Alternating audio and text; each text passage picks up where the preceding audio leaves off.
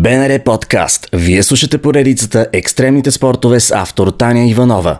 В този епизод ще ви срещнем с италианския топ алпинист Ерве Бармас, единственият човек изкатерил сам 1500 метровата южна стена на връх Матерхорн и единственият след легендарния Валтер Бонати прокарал свой собствен маршрут към този връх. Вие сте четвърто поколение алпийски водач. Това ваш избор ли беше или на баща ви? Имахте ли изобщо избор? В началото, когато бях съвсем млад, не беше точно това, което исках да правя.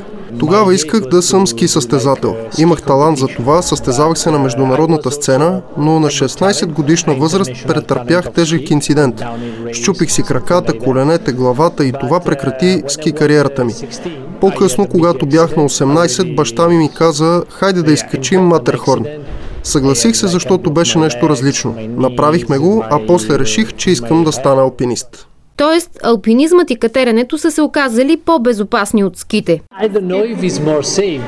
Не знам дали е по-безопасно, тъй като нито прадядо ми, нито дядо ми, нито баща ми са искали синовете им да станат алпинисти, защото са знаели за рисковете.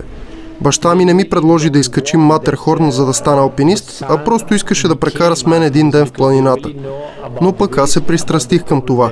Сега прекарваме с баща ми не повече от 10 дни заедно в планината, защото когато ме е виждал колко много искам да правя това, той ми казва, особено в началото, добре, ако наистина искаш да си алпинист, трябва да прекараш живота си в планината. Аз няма да ти обяснявам как, ти сам трябва да научиш какви са опасностите, както и да откриеш красотата на това. Баща ми не е бил мой учител, но всъщност аз научих много неща благодарение на това наше споразумение че ще се уча сам. А защо все пак предпочитате соловото катерене? Не го предпочитам. То е част от моя живот и е нещо различно. Райнхолд Меснер, Валтер Бонати и други алпинисти казват, че това е върхът, най-голямото постижение. Не знам дали това е върхът, със сигурност не е за всеки. Рискът е прекалено висок, но аз обичам да го правя. Не като Алекс Хоналд, който се катери фри и соло без осигуряване, но сам, солово и това е нещо, което искам да правя и за напред.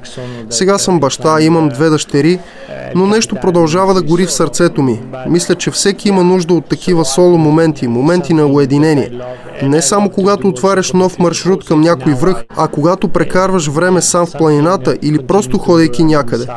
Това е нещо, което променя живота ти. Ако правиш нещо подобно, трябва да зарежеш телефона в колата и да потърсиш себе си.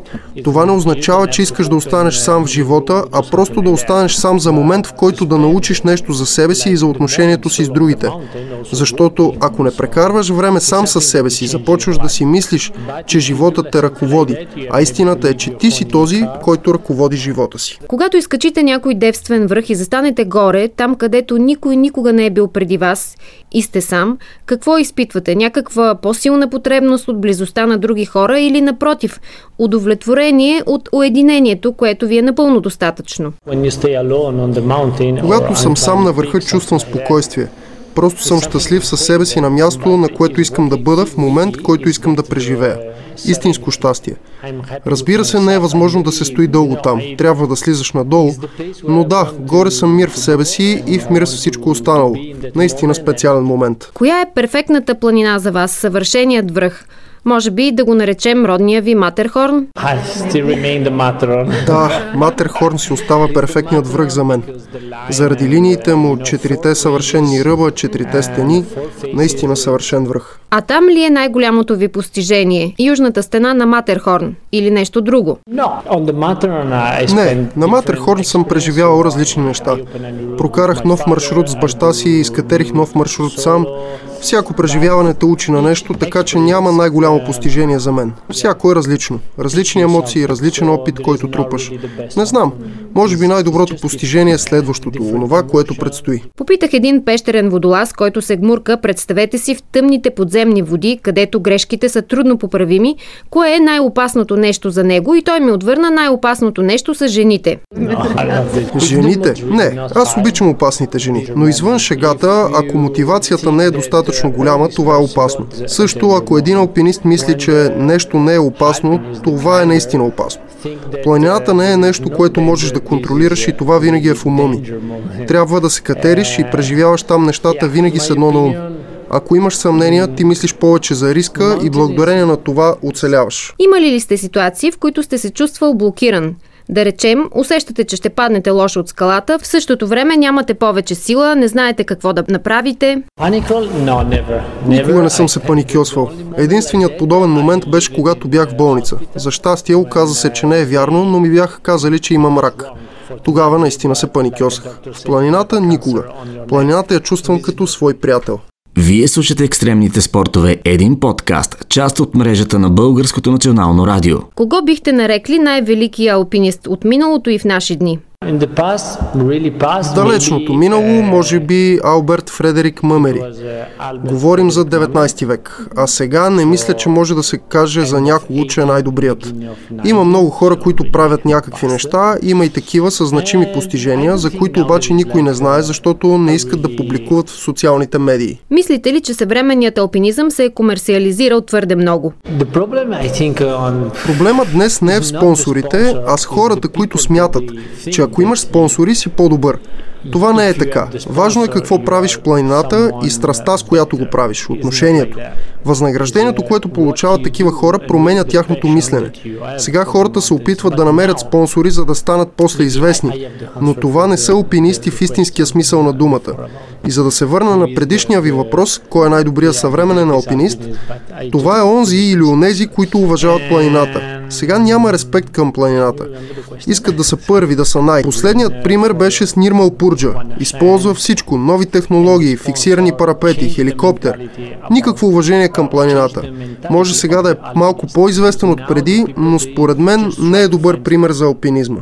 Миналата година бяхте с Давид Гьотлер и Андрес Марин на Чамланг, но метеорологичните условия не бяха добри. Да, беше много кратка експедиция. 23 дни, но идеята беше да прекараме известно време заедно, защото искаме да отидем в Тибет идната пролет и да прокараме нов маршрут на Чоо Ю. След Чамланг направихме няколко изкачвания на по-лесни върхове, 6 ници, но нямахме пермити и за това не можем да кажем какво сме изкачили правихме бързи изкачвания, за ден от базов лагер догоре и обратно. Но за Чамланг времето не беше добро. Това ли е най-трудното решение в една експедиция, когато трябва да решиш дали да се върнеш или да изпробваш границите си? О, аз промених с времето отношението си към това. Сега правя 15-20 дни експедиция и се прибирам вкъщи. Не си казвам по-добре да изчаквам, може пък... Не. Оставам колкото е по план, дори и да знам, че след няколко дни времето ще се оправи. Да не би да искате да кажете, че има друга част от живота ви извън алпинизма? Извън алпинизма? Не е толкова лесно. Прекарвам много време в работа за повишаване на планинарската култура в Италия. Публични лекции, мотивационни и съм много зает. Когато не се катеря, винаги имам какво друго да правя, но когато съм свободен, просто ми се иска да тренирам и да прекарвам времето си в планината.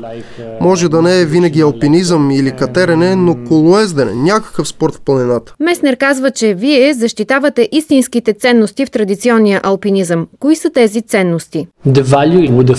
Първата ценност е уважението към планината. Обикновено проблемът на алпиниста или катерача е неговото его.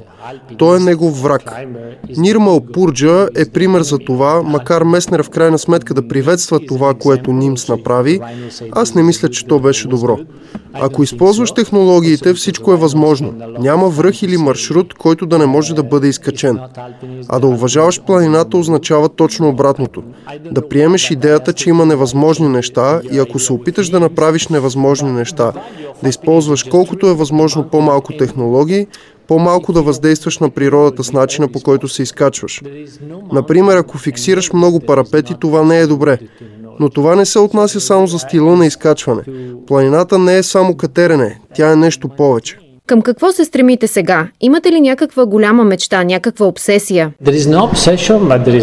Нямам обсесии, но имам мечти. Много мечти. Искам да прокарам нов маршрут на 8000-ник. Прекарвам целия си живот в постоянно правене на нещо ново. В средата на април заминаваме за Чоою.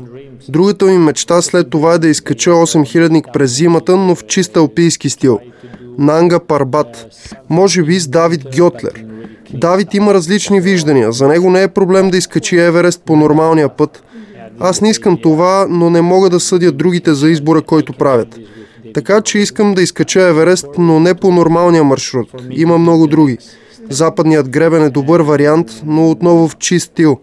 А след тези три мечти в Хималаите искам да изследвам планини и върхове, които никой не познава.